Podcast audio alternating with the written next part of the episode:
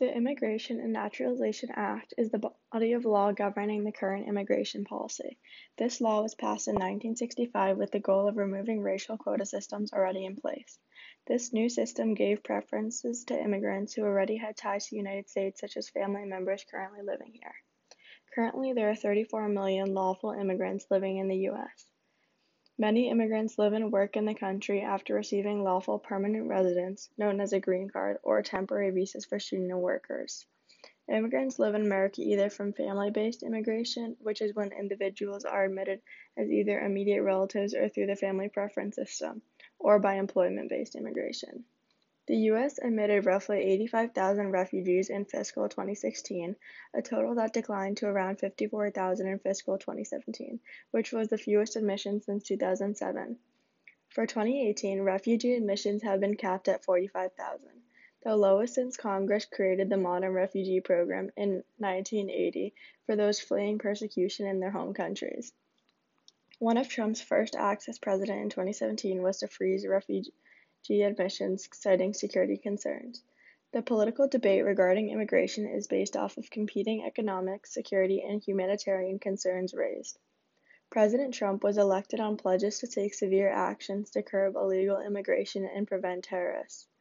His plans were controversial as they included building a border wall with Mexico, deporting millions of undocumented immigrants, and temporarily banning Muslims for residency in the U S Currently, immigrants make up fourteen percent of the U S population, and the undocumented population is about eleven million. In twenty seventeen, a Gallup poll found that seventy-one percent of Americans considered immigration to have a positive effect for the United States. The mission of border control is to prevent terrorists and terrorist weapons from entering the United States.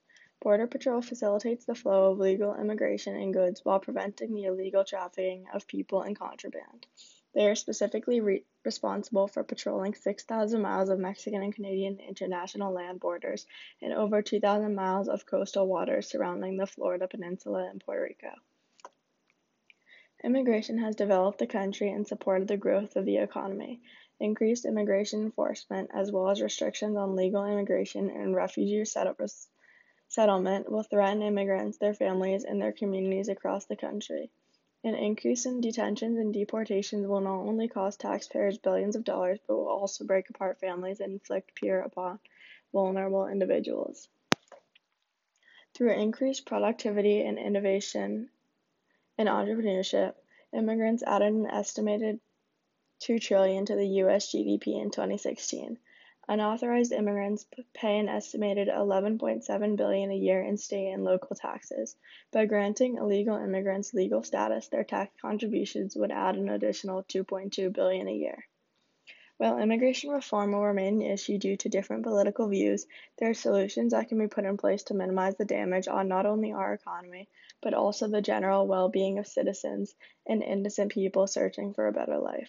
The financial commitment from the U S economy dedicated to border security and harsh treatment of immigrants will be more beneficial if used to address other concerns in our country, rather than inhumane treatment of immigrants and irrational security orders put in place.